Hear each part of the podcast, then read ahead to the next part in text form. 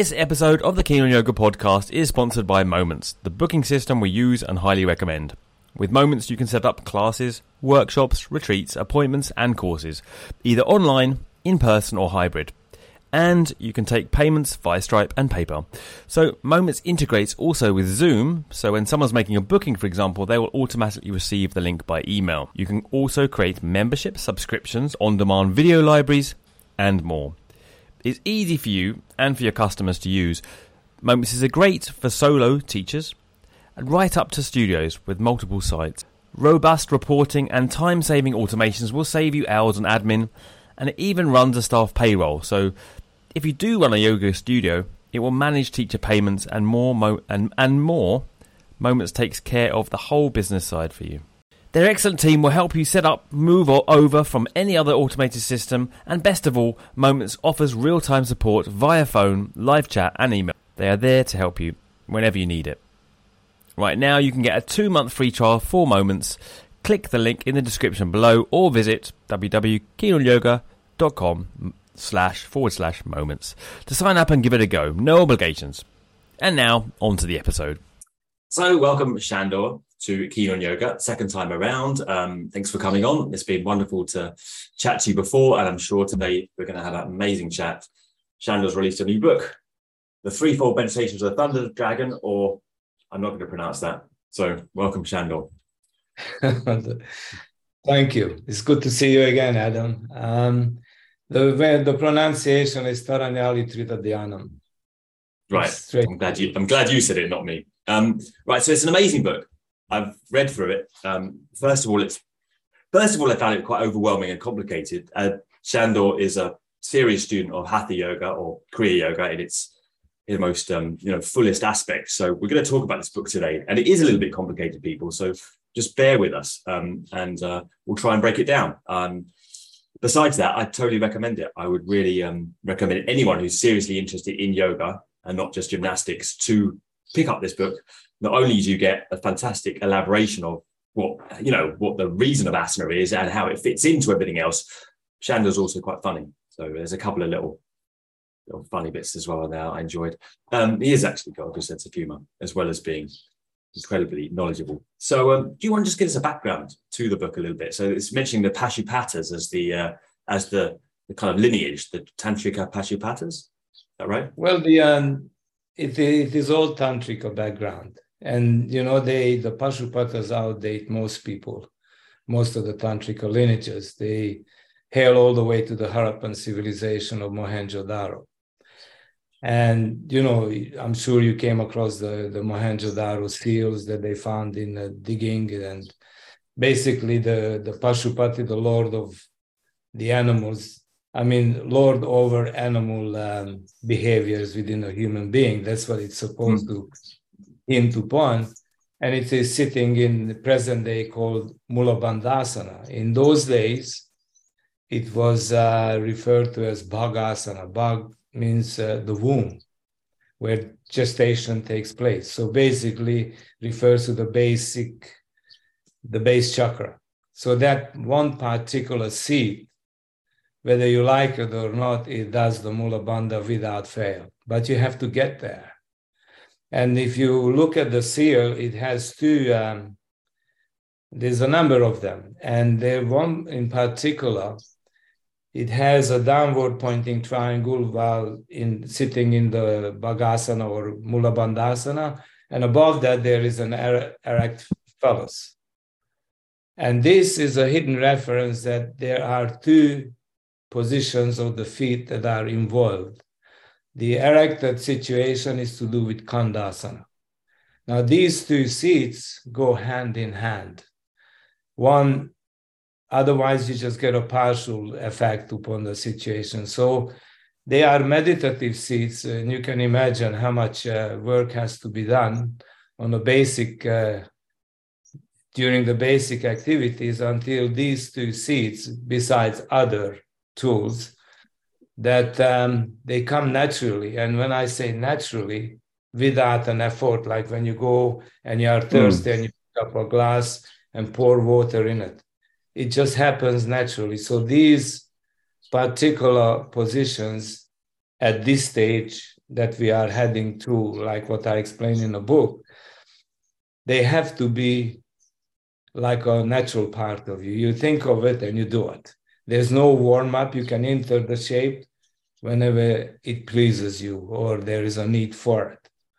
And this is right. what is referred to as a real mastery over asanas. Until you need to go through preparatory states to get to this pose, that pose, there is no mastery, it is practice. And this is why there's a statement um, in the Upanishads, when they speak of yoga, they say that um, learning yoga is one thing. That means you're working under a guide, you're learning. Teaching yoga is yet another thing. But being a sadhu or the, doing sadhana is again another.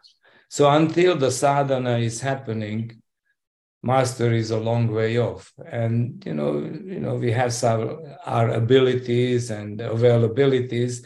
Like one sadhu put it to me one day, because this is early days. I, you know, I always kind of went out of the way to meet with some of these men. And um, he looked at me and he said, Well, he said, you take so much pride in your ability and uh, availability. But he said, that has nothing to do with you. That's the work of your ancestors mother, father, grandmother, grand, uh, you know, and what are you going to contribute to all of this? This is when the penny dropped. I said, yeah, you know and 99% of people nowadays they're running on this fuel like they got ability availability it's not about that it is a good thing to have but then what are you doing with it and mm. where are you going with it so this mm. is where the situation changes so when we let, let's say i use the ashtanga approach also because and the Iyengar, they ran parallel. One did it this way, the other one did it that way. But what was really good that you have all these sequences, and definitely they're the practices. They for acquiring the appropriate tools over there. For now, this is what it is. So out of these tools, then eventually, if you look at my present book, very few are mentioned. And uh, you don't mind me expanding on this? Not at all. Not at all. I mean, before you expand on this, let's just kind of lay down the foundations. Like, okay. can you just for the for the public? Can you just tell main maybe like something like the main texts, main text and the a and the aim potentially the aim of what's the final aim and and uh, are there any texts around this that people can kind of know where you're coming from or lineage or you know just kind of to contextualize a little bit before we go into the methods themselves Okay, so the old system, uh, there's a, there are many systems within the yogic tradition, but to cultivate anything, it requires a particular way of doing, mm. right? And they they have their preparatory steps, and unless you have that, you're not going you're going nowhere. And um, so going back to the Pashupatis, that uh, those two asanas that the one is uh, shown and the other one is hiddenly suggested they are for initiate or for gurus, people who know. And then all the different type of animals that are surrounding the Pashupati, they show the different behavior patterns. Some are like tigers are highly active and rajasic, and it's a merciless killer. Then rhinos are blind. And so when you look at all these things, all these things exist within an individual. So by the beginning of the cultivation and developing all those different uh, bodily positions, they bring these blind spot into the surface. And then, of course, with that, you're dealing with karma and you're also dealing with post uh, programming memory. Like, you know, when you are born and you come in and you, the family situation, and you go to school. Conditioning. And the governmental yeah. conditioning. Need I say more? Huh? so, all these things you have to become fully conscious of and free from. And you can only become free of these programmings if you are conscious of what they are. Then they're no longer important to you. But until you become conscious of them, they color, they cause color, and they they model your choices of action. And it can, you know, sometimes it can be good outcome and sometimes it can be a complete disaster. And this is what has been missed with, with a lot of the situation. And it became just a glorified exercise leading nowhere. Mm. And yes, definitely you have to, it's a kind of a die-hard situation at the beginning. But yeah, you right, mentioned sorry. I was going to say you Go mentioned on. the book of frustrate. I like the, the, the phrase frustrated contortionists. Yes. yeah. But so what? So what is the purpose of asana then? The in in this system, yeah. Okay, let me answer you with a very simple thing. You learned with Pattabhi. Yes. The old man. Ah, a little so, bit, a little bit. He was old at that point. Yeah, yeah. That's all right. But when, like the early boys, they were working with it. The great thing was there that when you had to do your thing until you were available, you had ability and availability that demanded you to do your practice and it required that freedom of activity. But when you hit a pose that was not happening, and the old man came and put you in it and laid on you, your body could not move. You couldn't manipulate anything. It was purely to loosen the inner energy. But if the mind is, if the mindset was incorrect and you were looking for some high, that may be because you know the mind can relate. We all been through the drug situation or this or that. So if you're looking for a high, then that's what will take precedence and will totally miss the point of the adjustment. So many times the adjustment is there, and even because all of a sudden, when somebody puts a weight on you, the physical structure is knocked out. It's in that shape.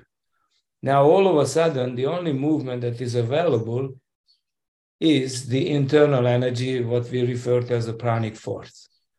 Then the two major forces, prana and apana, begin to activate one another. So they attract one another because one is the um, the yin, the other one is the yang. So they they interact, and this energy begins to flow. But it takes a long time of practicing like this to develop the sensitivity of the mind that it is more what is behind the adjustment.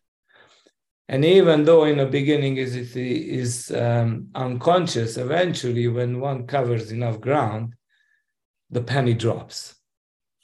Now, let's say when we look at through the different system of the Ashtanga, or if you look at light and yoga same, when you look at all these patterns of combinations of postures, yes, you have to work the body through.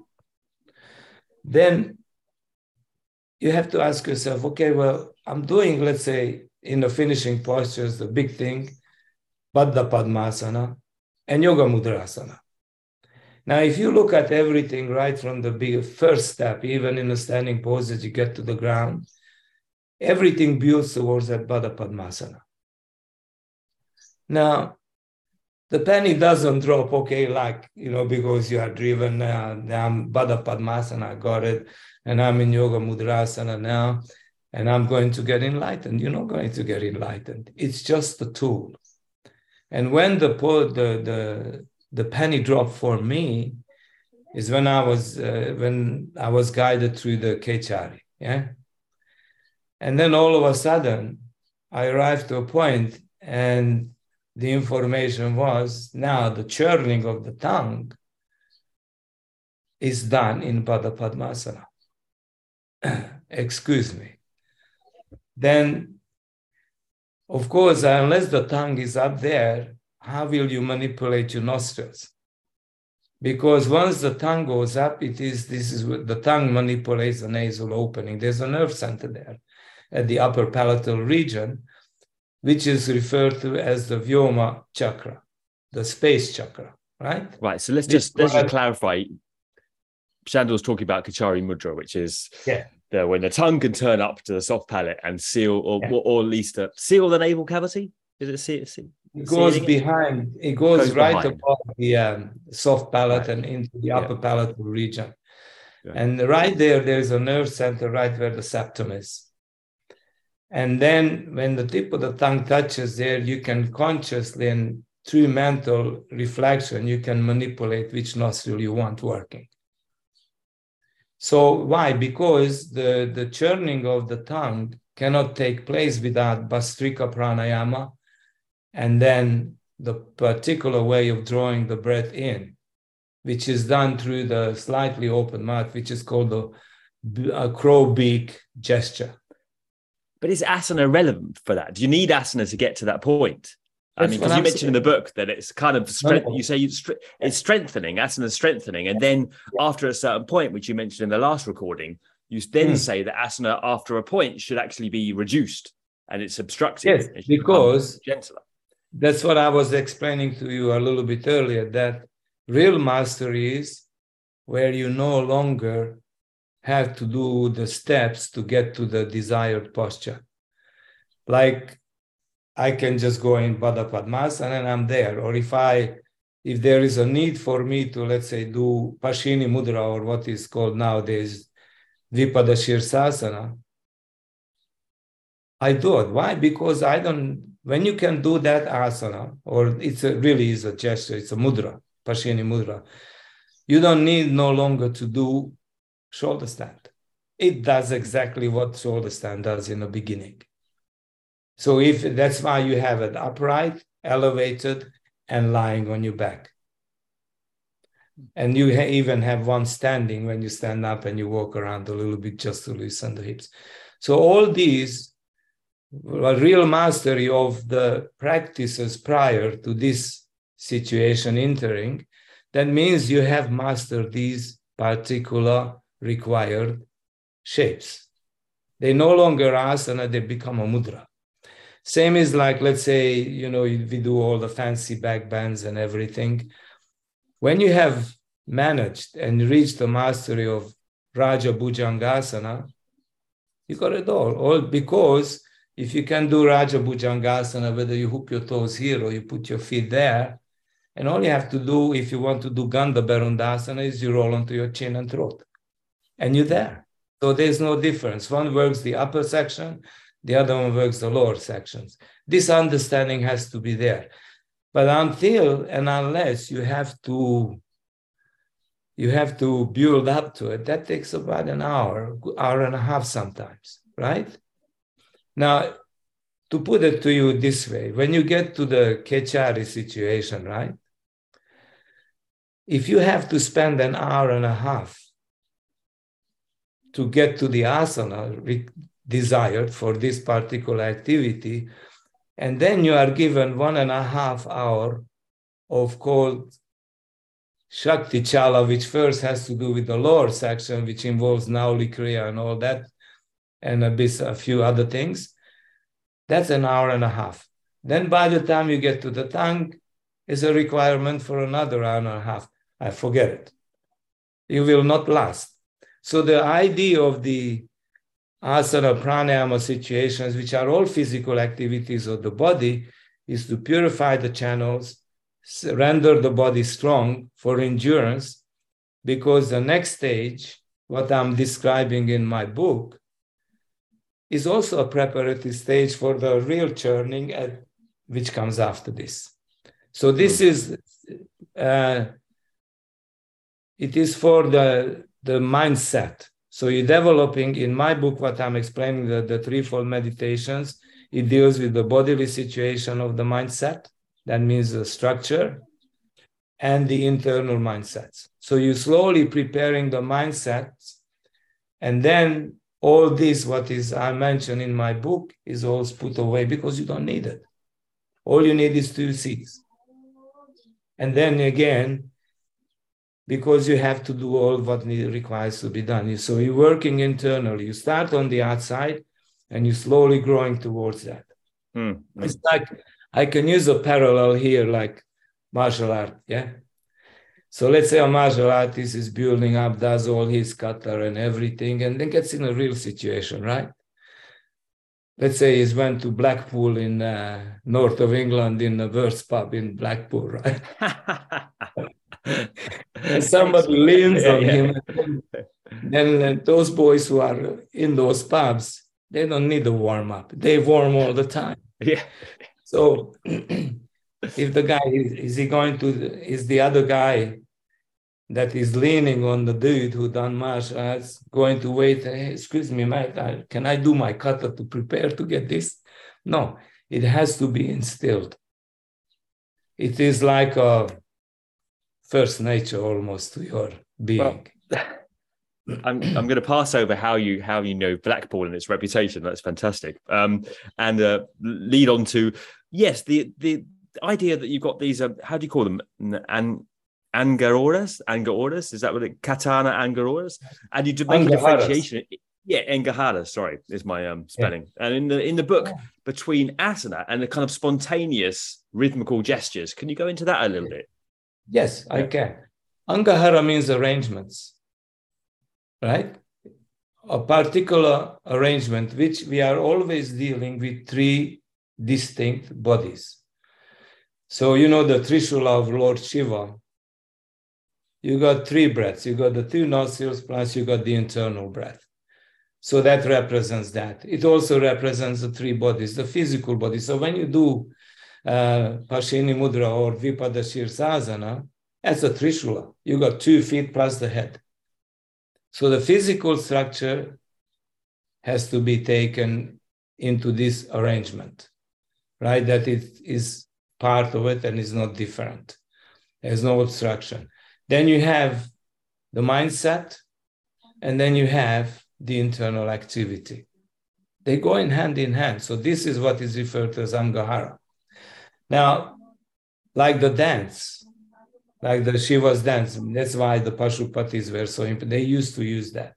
And of course, they use also mantra sadhana, mental repetition of particular coded messages. This is why they say that when you, let's say, if you say Om Hum Hamsa, whatever, right? This is a coded message. And that's why they say either the deity opens the avenue for you, whose uh, energetic uh, resonance this mantra is, or if it doesn't come like that to you, then the guru, it comes from the guru's mouth. Why?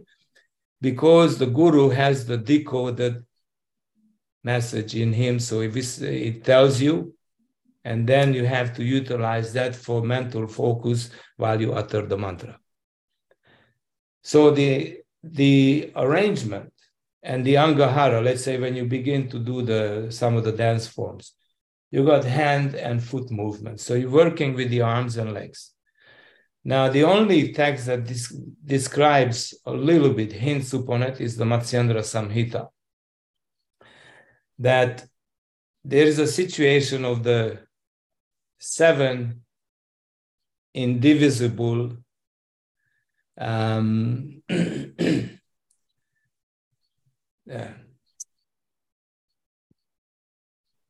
The, they called Vargakshara, which means the seven indivisible, um, not teams, how can I say? Now I got it in Hungarian. Um, the seven indivisible groups of sound. These correspond to the chakras, right? And this, the way he puts it, it refers to, if you understand, if you learn the placement of sounds right through the whole body, which is called Yogini Nyasa Vidin, which I mentioned in a book, right? This, pre- this precedes this. And then when you go through these seven divisions of in like indivisible sound systems, then you automatically know that it comes to your understanding that the right arm, any movement of the right arm affects your second chakra and the khandhasthana, where all the nadis come together. Now, the Svadhisthana chakra is the seat of the self and the pranic force. Look, any movement, the proper movements made with the left hand, it feeds the, the heart chakra. So you have the heart, which is the seat of the mind, where the unstruck sound exists, and the Svadhisthana, the seat of the self, energetically. So this is where the karanas were used by the Pashupata Tantrikas when they were performing those movements you have to have the coordinations of the arms and legs. And in the meantime, there was a particular coded message. The mantra has to go on. So your movements have to be in line with the rhythm of the coded message. It's not so simple.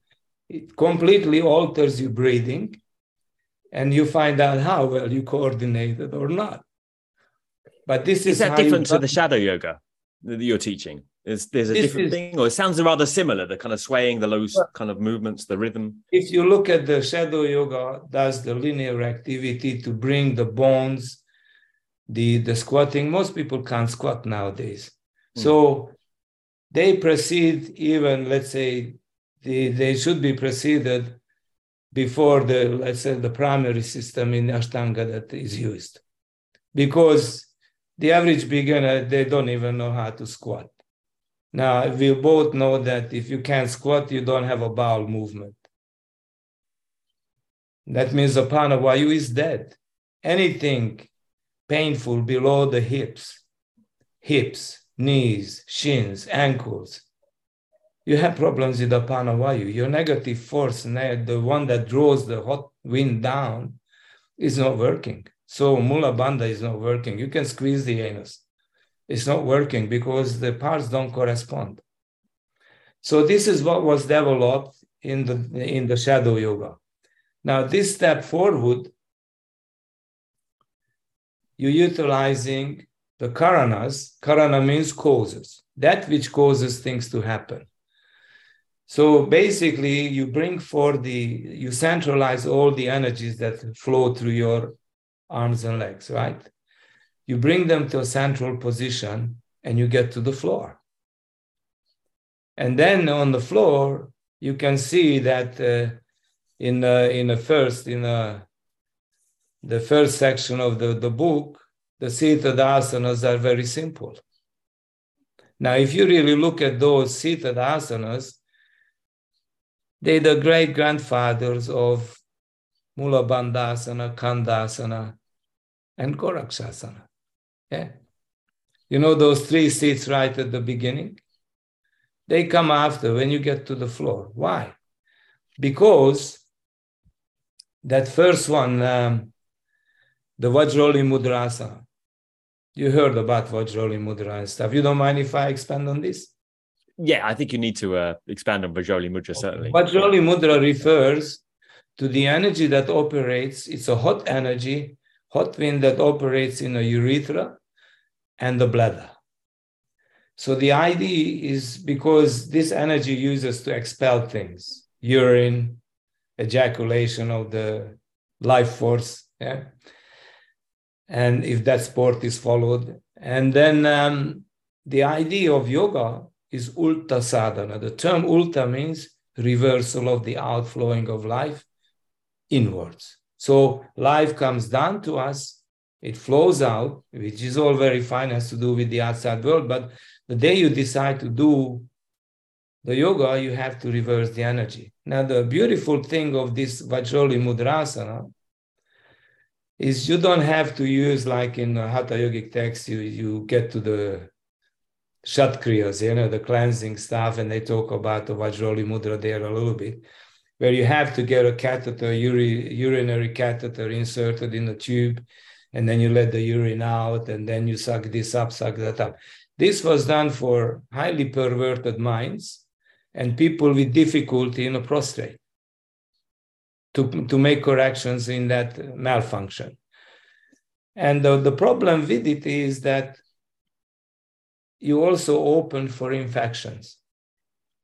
If you start drawing out different substances in there, plus you have to know Nauli Kriya and all that other stuff that goes with it.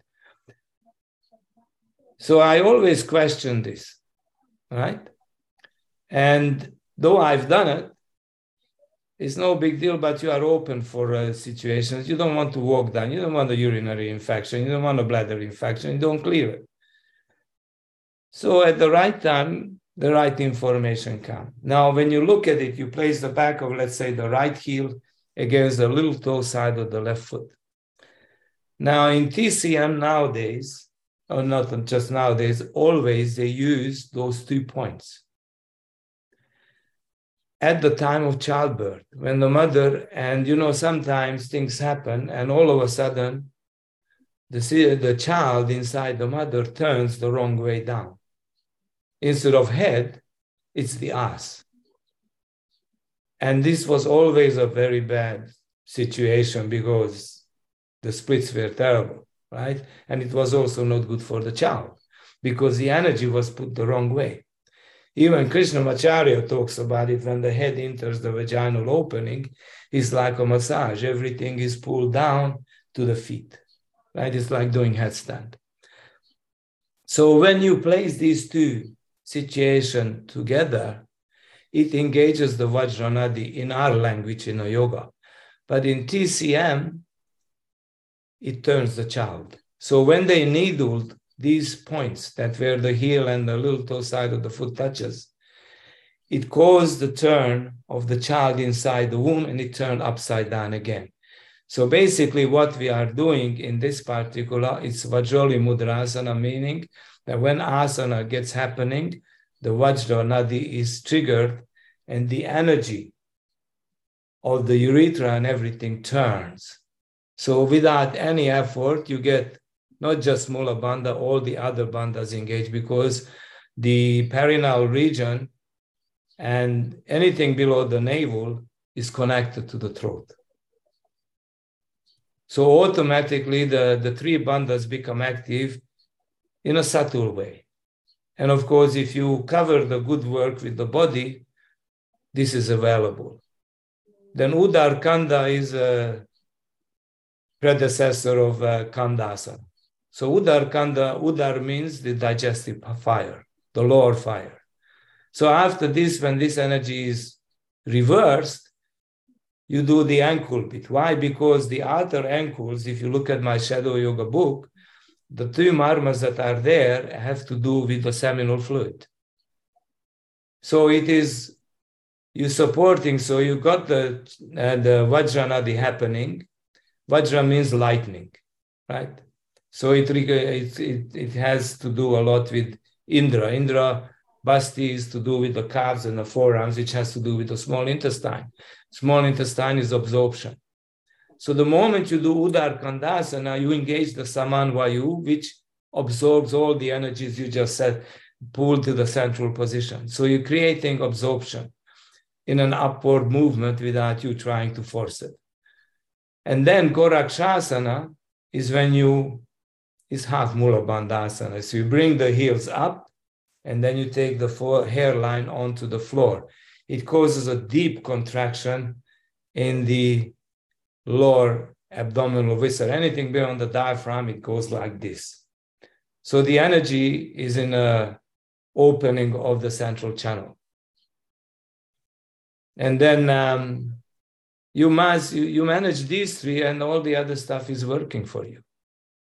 So is it the asana that's kind of spontaneously kind of precipitating the bandha? And you mentioned, yeah. I mean, could you yeah. expand a little bit on bandha? And, and you say it's uh, when when bandhas are grasped, the respiratory, uh, the breathing becomes uh, spontaneous. Internal. Is that right? Yeah.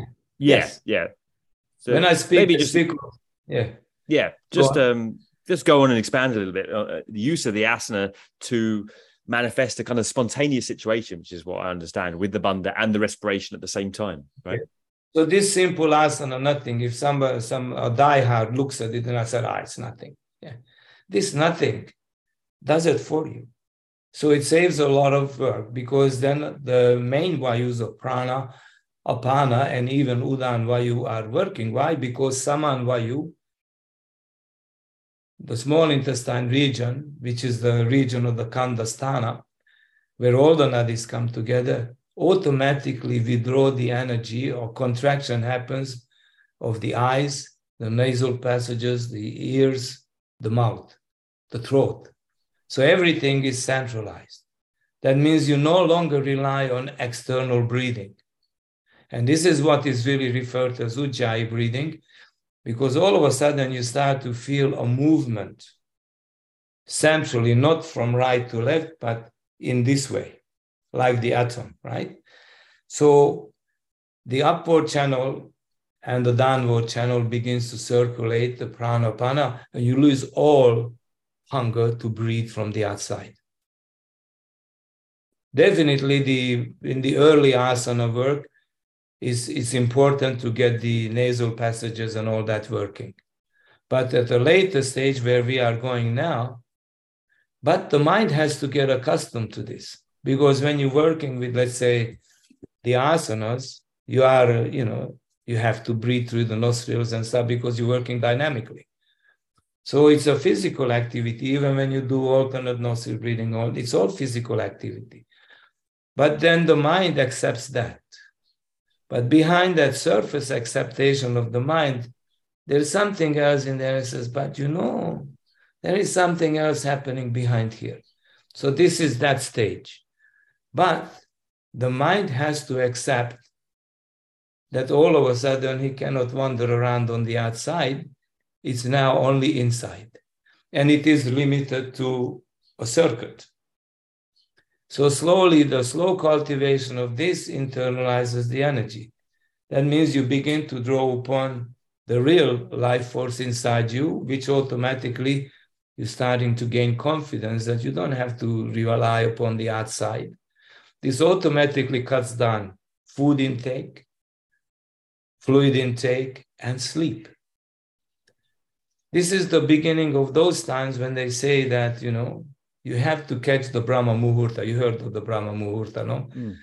Four till six in the morning, four till six in the afternoon. These are the two delegated important practice times. Why? Central nadi works. You don't have to do anything. But if you don't recognize it, doesn't work. But then what are you going to do with midnight and midnight, midday? Because they say that the sadhana has to go around these stages. So the most difficult one is midday. Until one is engaged in the external life activity, like if you are teaching or you whatever, you can't do that. But you have three stations.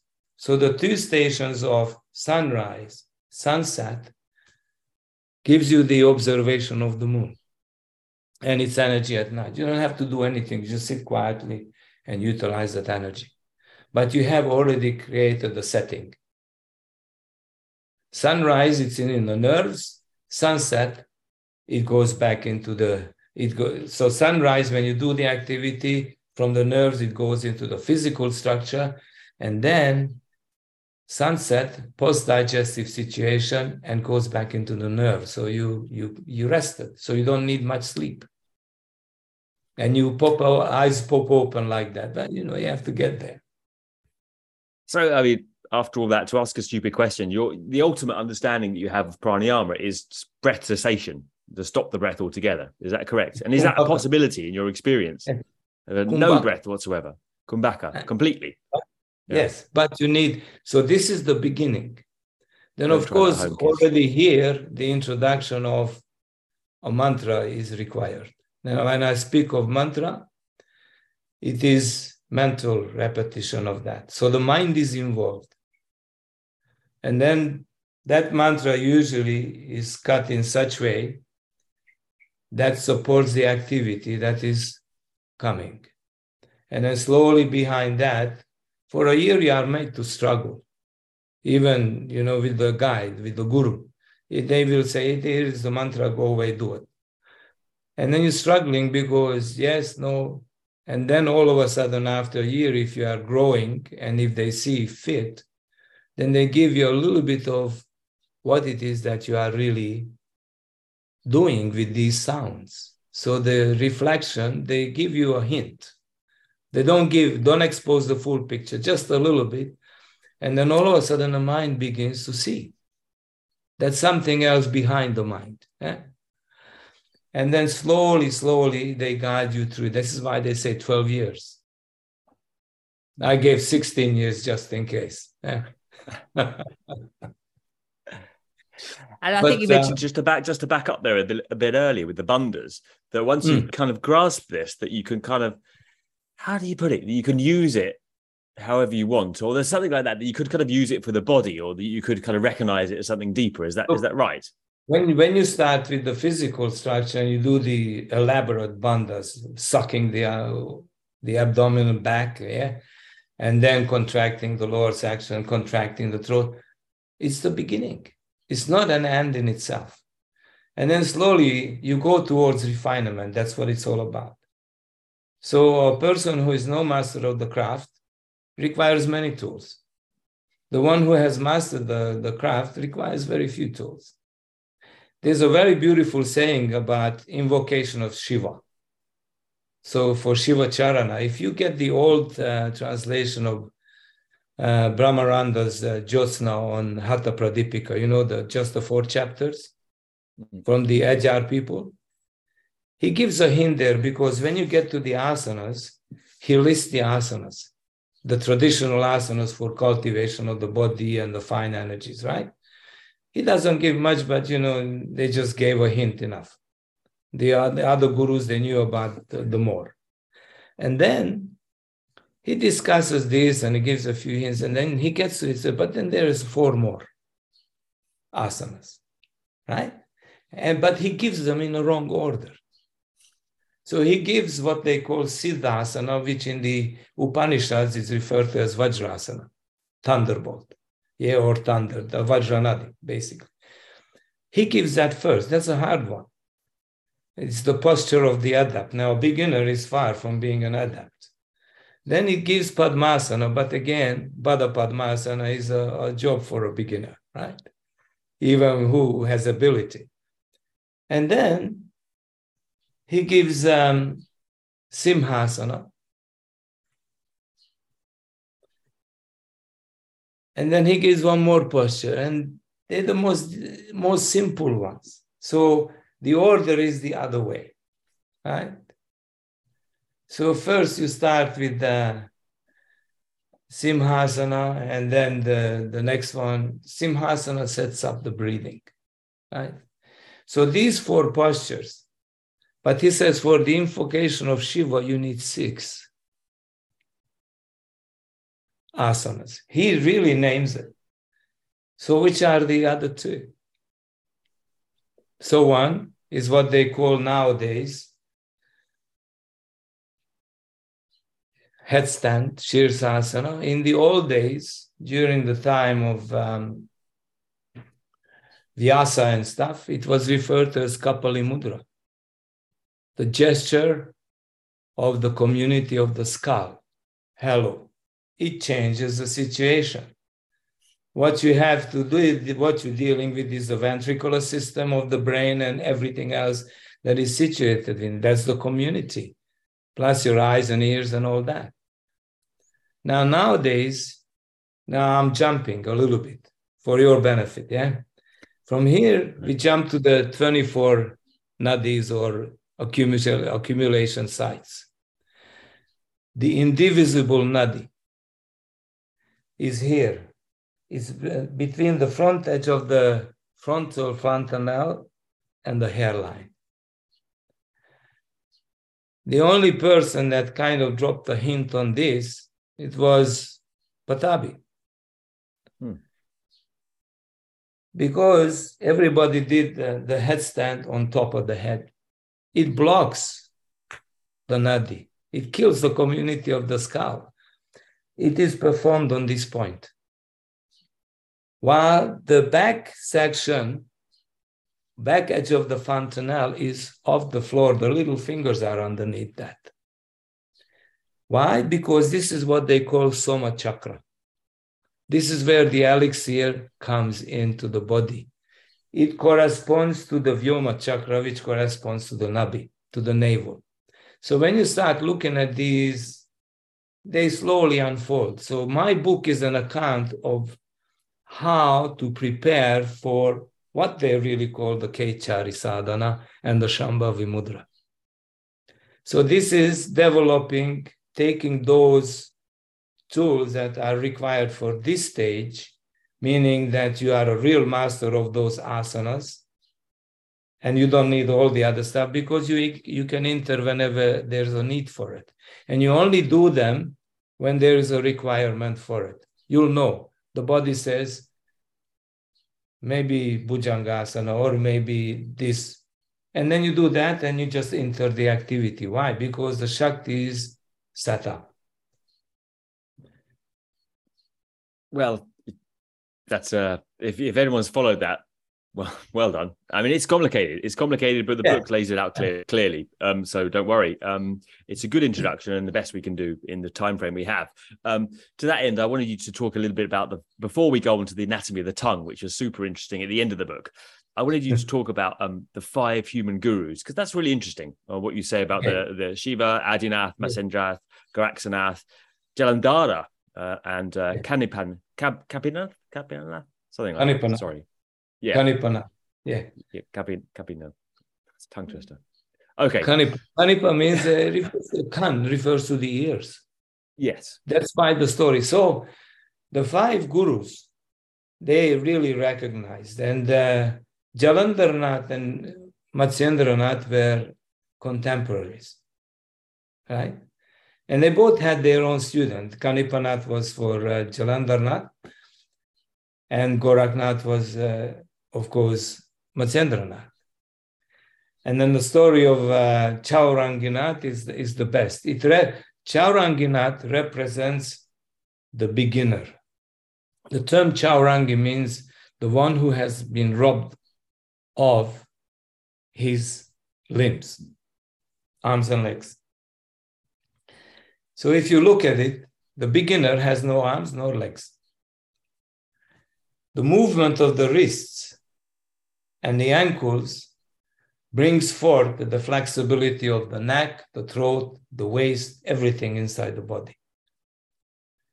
So, though he is the last one, there's a hint for the beginner in the story for the appropriate mindset that, yes, I'm without legs and arms because, yes, I can do all those other things, but I have not done this. So, definitely, it requires something of a different type of reflection than what you already know. So you are stripped naked. And the stepmother, that's why I explained the stepmother is when the child enters puberty. You know, all the, the sexual unfoldment and everything, it robs you of the innocence of the child. Again, so the stories in the book, and it's uh yeah, it's yeah. uh it's beautifully explained in the book. Sorry, Shandor, continue. No, that's all right just as much as it's a, a complicated story about a guy who's been due to his stepmother has his hands and legs cut off uh, yeah. and left to die, right? And and yeah. as a symbol of the beginner, yeah. But there's all these these stories in in the book. Um, you so know, the, um, go through the, go through the rest of them because we haven't got all the you know we haven't got. No, no, no, it's fine. I go through it quickly. So yeah, yeah. Adinath, the term Vaishaka, that means form within the formless. So Adinath is Shiva. And though the scholars will disagree, but we follow the active section of this tantric lineage.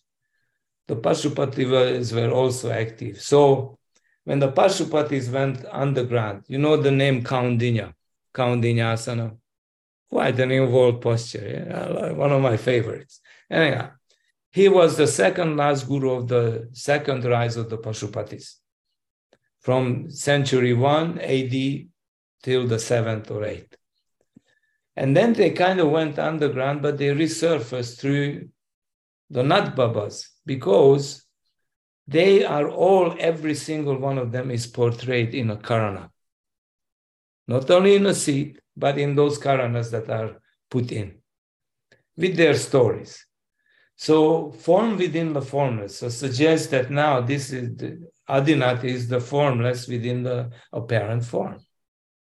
So Adinath is the first guru is Shiva. Pashupati was also Shiva, but they changed identity. Why? Because it's a new age. Different things, different requirements. What worked then, it will not work now. Why? Because they were very different lot to present day the earth also evolves. So these Babas came through. So Matsyendranath's story is about how much it requires to be to overcome food related, drink related, sex related situations. That's why the, the mindset is there hidden that how to rise above these rhythms of unnecessary indulgences. You break that, you break the fear of death. Right? Uh, Goraknath's story has to do with the mind and inequalities. So the prayers of both. That's why Goraknath, once he was asked, somebody put shit on, uh, obviously, tried to pull Matsyendranath, and he said, Hey, the Guru and I are one. So the Amanaska Yoga text explains all the faculties and functions of the mind and the corresponding senses and disturbances. Matsyendranath gives the correction of the body and the mind. When the mind is corrected, then these other things can come into the view. So these are all stories for the beginner to read many times so they begin to get the hint about the mindsets. Then when you go to. Are they in the Amanaska?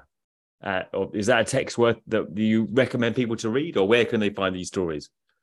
Eh, I, will, I'll send you a, a, what's the name for the text. Yeah. All right. Okay. We'll put it in the notes, everyone. Thank you. Yeah, I'll put it in, and it is it's difficult because a few of them and the most of them are really badly done. Okay. All right. Yep. And um, so when you get to Jalandharnath, he was the master magician. He could enter any form without any difficulty at any any moment, right? He is the master of the bones. The karana that he is depicted in. Now, you, it is, though we do it in yoga nowadays, they straighten the leg, but it was always performed with one leg bent and slightly turned out, right? And the other one is right on the base of your neck. It's bone. It shows that the bones have to be very strong and very well developed. And this is where the advanced practices, again, in the Ashtanga or in the Iyengar, that came in because it had to do with bones. So all the legs behind the head, forward this or that, it had to do with the bones. Bones is fire, right? Bones is structure, it, it carries the whole system. And blood is produced inside the bones. Blood bad, you're going nowhere. And then when you get this, then his disciple, he begins to hear things. Right. So let's just back backtrack then. So the strength of the bones is to do with the quality of the blood. Blood and also That's... sitting for many, many hours in meditation, but not like this. Eh? Mm. It has to hold itself up. But then when you're sitting in meditation, Kanipanath comes into the situation in the Karana crawling in, right? That means the energy, the Shakti begins to move. But as it goes through the different chakric systems, you will get different voices rise in your ears. Hallucinations, basically. And it's a forewarning of that because every time he though the guru said to him, don't, right? Every time he fell for those voices, he became like a bodiless ghost, floating in nowhere. He get lost. Many of those around. It's like, you know, taking drugs, heavy drugs. So you uh, just floating, you nowhere. So this is the whole story between this master and the um, and his disciple while the whole thing is brought into the beginner that is in the individual this the chauranginath once you have developed and regrown your limbs then you can begin the activity of the situation and if you look at the early stages of let's say again i because you know the ashtanga stuff so surya namaskar what are you using arms and legs. Whether it's linear or not, it doesn't matter. You have to begin somewhere. Linear activity builds the bones. It acts on the bones, it demands action from the bones. You have no bones, you're going nowhere. So, this is what the five stories they have the mind to go behind. So instead of preaching it into drumming it in that you it gives a subtle storytelling was always a part of that. All the Upanishads, everything is stories. Why? Because it engages the faculty of the mind that is behind the surface. And that faculty we refer to as intuition. It's called buddhi in Sanskrit. So mm. it's not just an intellectual exercise, it is the intuitive faculty having the power of the intellect without intellectualizing. There's a very beautiful, there's a sound. It's shroom. And this is the innermost, this one was used by the Pashupatis, of course, with other sounds added to it.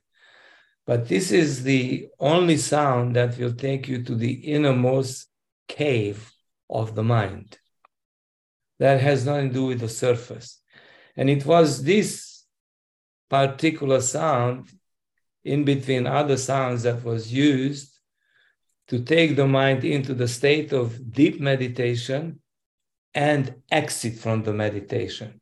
So we can say that uh, the sound is like uh, brings forth the situation of void because one sound enters the the first element right of the etheric principle. Sound creates space either square circle or whatever. It brings forth the uh, what's the name? Object of space so before that was the void it is called shunya so this when you touch this element void then it allows you to go beyond structure. So you're no longer imprisoned by the elemental structure and its hallucinatory effect in different regions of the body. That's what it does. So they say it like this it's a, it's a real sort of mind situation. Void lurking and gliding within the void as a close a whisper without a whisper. So this is a quite uh, the innermost cavity of the mind. They speak of this. This is what they refer to as when they speak of the unstruck sound heard in the sound in the heart, mm. because it corresponds to the cell space in the heart. So this is what this is all about. And the stories, they help to sort of bring forth this quality in the mind. So when you begin to utilize sounds, it goes to the right place because there is a kind of trust that has been awakened through the stories. And then you are equipped for slowly to, call, to cultivate towards the right threefold structural situation where you don't ignore the body, but you go beyond the body. And then you slowly bring the other situations in activity.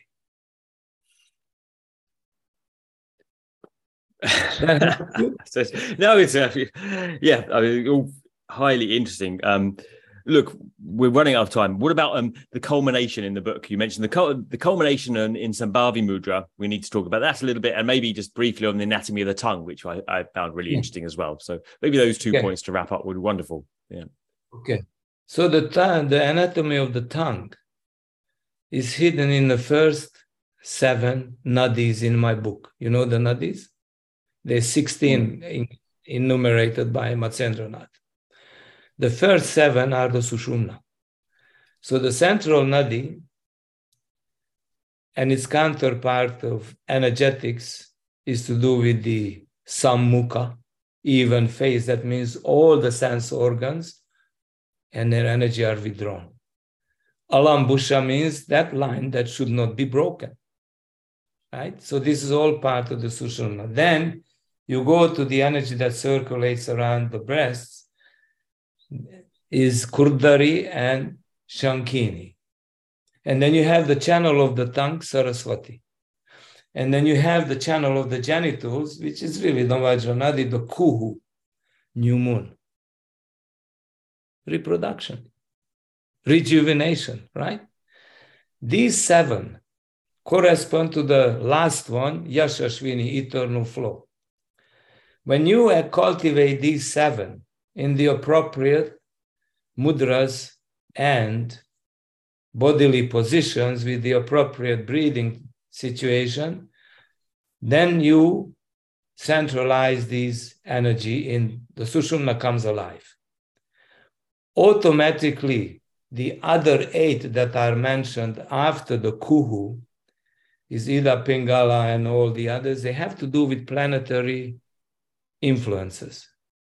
You become free from planetary influ- influences. Why? Because it is the planetary influences that cause the mind to fluctuate. This is kind of hidden in Gorakhnath's prayer.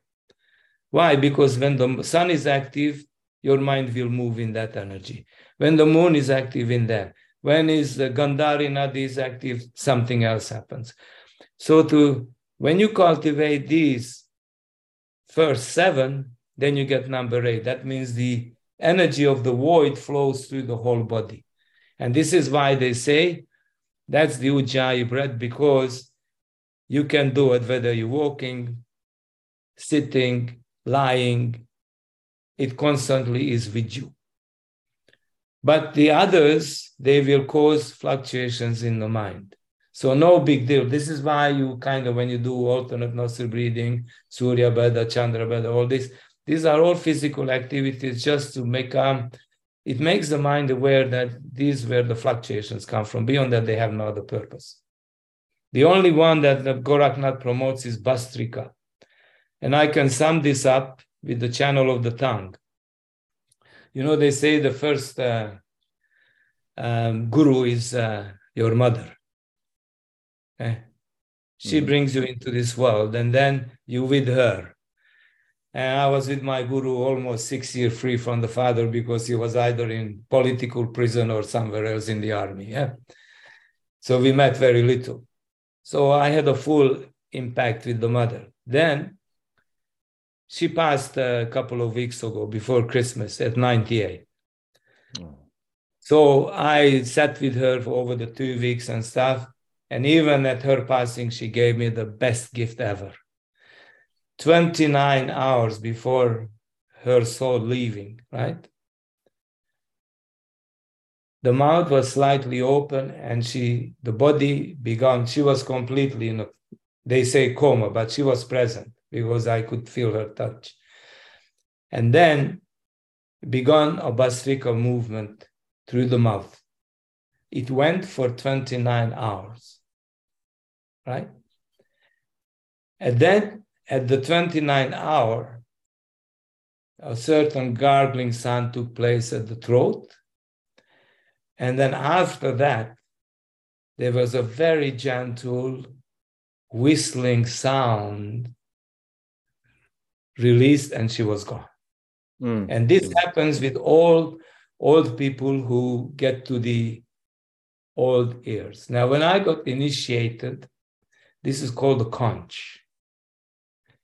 And they didn't tell me that exactly why, but uh, before I begin anything, I blow this conch.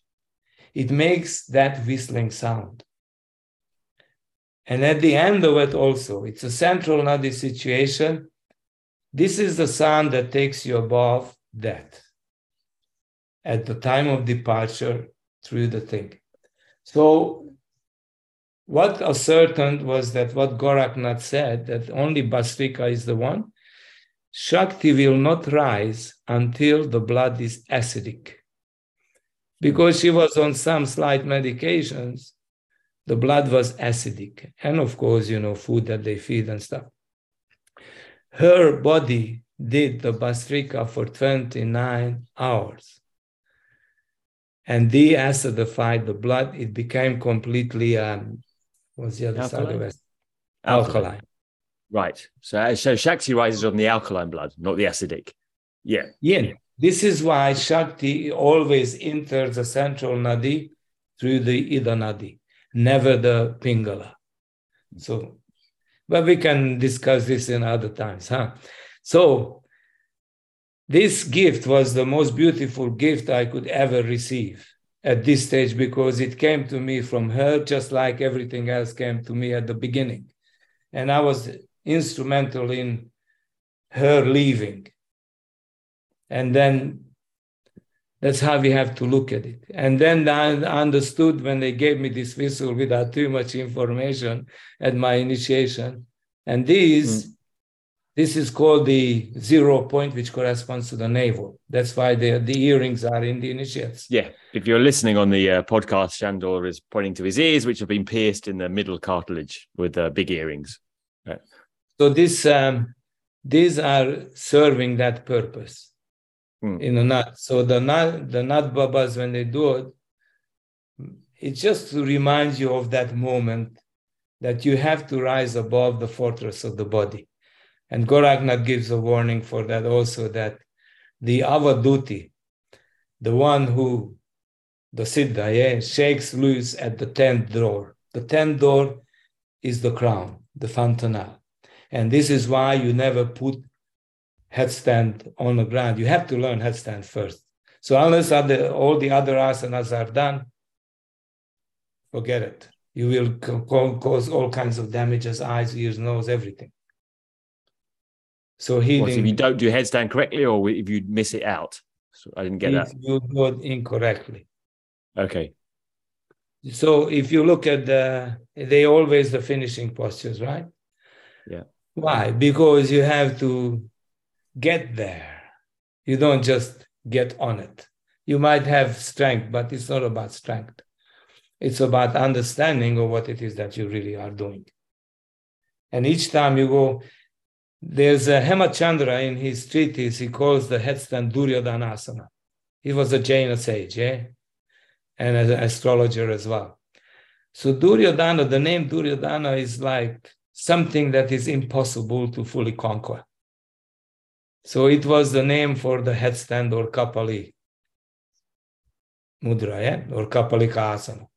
Mm. So it is a warning that it is almost impossible to conquer. So one has to see the situation for what it is before one enters. Otherwise, there's no conquering. Like Caesar said, Veni vici, veni vidi vici, huh? I came, I saw, then I conquered. Yeah. But the way we see in yoga is that we have to do the practice and we have to arrive at the seeing through the suggested practices, their mastery, and behind that is the seeing. I think you mentioned in the book a, a, a great uh, example of this we said something about black crows, but there's many black crows, but only a couple of white ravens. So it's very difficult to uh, to actually like many people do, I suppose, doing you know practices yeah. asana, whatever. Very few people are actually kind of going to make any headway with with what with what you're describing here, which is totally understandable. So I mean, to that end, a lot of people will be listening and thinking, well, how the hell do I start this? You know, if I don't have access immediately to Shandor, obviously that's one one way I guess you would start it. Um, come and see Shandor. But how how other you know people are feeling frustrated now with their practices, etc., their asana practices. How would you start to cultivate this? And is it dangerous? It sounds you mentioned before. Well, look, I exposed some of the. I basically I gave an account, right? And mm. then in that account, I don't fully expose. I even mention it there in a the book that I didn't expose everything. I just and there are other things that are not exposed fully. Why? Because if somebody is ignorant of the activity, they will cause more harm than good to themselves. And that's my karma. I don't want to walk down that road. So there has to be caution. If the person is practicing the correctly following a certain system or method and they they cover the first ground the teacher will appear right? So it, it's not it, but the attachment to situations is also difficult to let go because when i was told first i think i mentioned this last time we chatted when i um when i was told when i received the first guidance of the uh, towards the Kechari, I was told all elaborate work has to go less. And I said, oh, what would you know? Uh, right? I knew better. That was the attachment in me, cost me my shoulders. Now it took me quite a number of over a decade to reconstruct the whole situation. Waste of time. One has to take heed. If you go to a guidance, you might not be told uh, what you want to hear. You will be told all those things you really don't want to hear. Why? Because you think you're going to lose those things. You'll never lose. If you master something, you will never lose. It is there with you if you cover the ground well. But people like to play and they get bored. Like I remember early days when I was working with Mr. Iyengar, and I said, Well, I said, you know, this stuff every day is like it was different in those days than what it is now. Yeah. He said to me, Well, he said, it's boredom is there, but he said, you know what? Start new again. Every time you start, do it new. Do the same thing new. What did he say? Look at the same thing with a different mindset. Don't dwell on your glories and stuff. Don't glorify the guru. Don't try. Then, then I saw people trying to emulate the guru, right? And they even started to develop the, the barrel stomach and all this. Well, no, excuse me, I'm not him. You know, you are you. It is about the person in there. And yes, you have to have the deep, the best respect is if you are given something and you trust where you were drawn to and you follow that path, then you take it fully, not bits and pieces. And, and respect that. Then you're already mm. doing respect. You don't have to glorify it. Well, I don't know how um, how to really wrap this up exactly. It's it's uh, again as the second chat. It's equally as a as a, incredible as the first one. How how any any parting shots for anyone? Any, anything else to say? I mean, I think you've said a hell of a lot. Obviously, get the book. Uh, everyone read the book. How can they get the book in the first place, Sandor? They can uh, the website.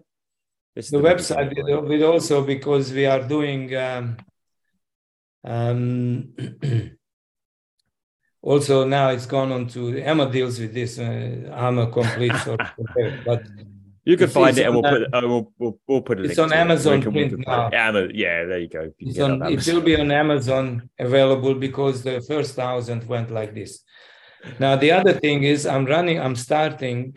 It's on a website. I'm starting a course for people who are interested in what's in a book. So to expand what things cannot be written in a book, I'm starting a discourse on every full moon, and it is followed by a question and answer on the new moon. Yeah. So the, the so they can if they're interested in this subject, like what we did with your interview here, then can also get onto that course. And it's it's over six months or seven months, something like that. Wow. Once well, a month. Yeah. At your peril be it. Um, it's uh, yeah, I, as Sandor says, if you start this, it doesn't look like a you know you have to complete it you know it's uh it, really is a one good advice yeah the the people who are interested in this they have to mm. have very good existing practice of the asanas and the basic pranayamas because then it then it is a possibility when i say good that means they don't struggle with any of the asanas, even though they use a sequence. As long as they each asana comes with like pouring water into the glass. If that is possible, then it is a good time to enter this because then it's very easy to take those asanas that are required on the further of the journey.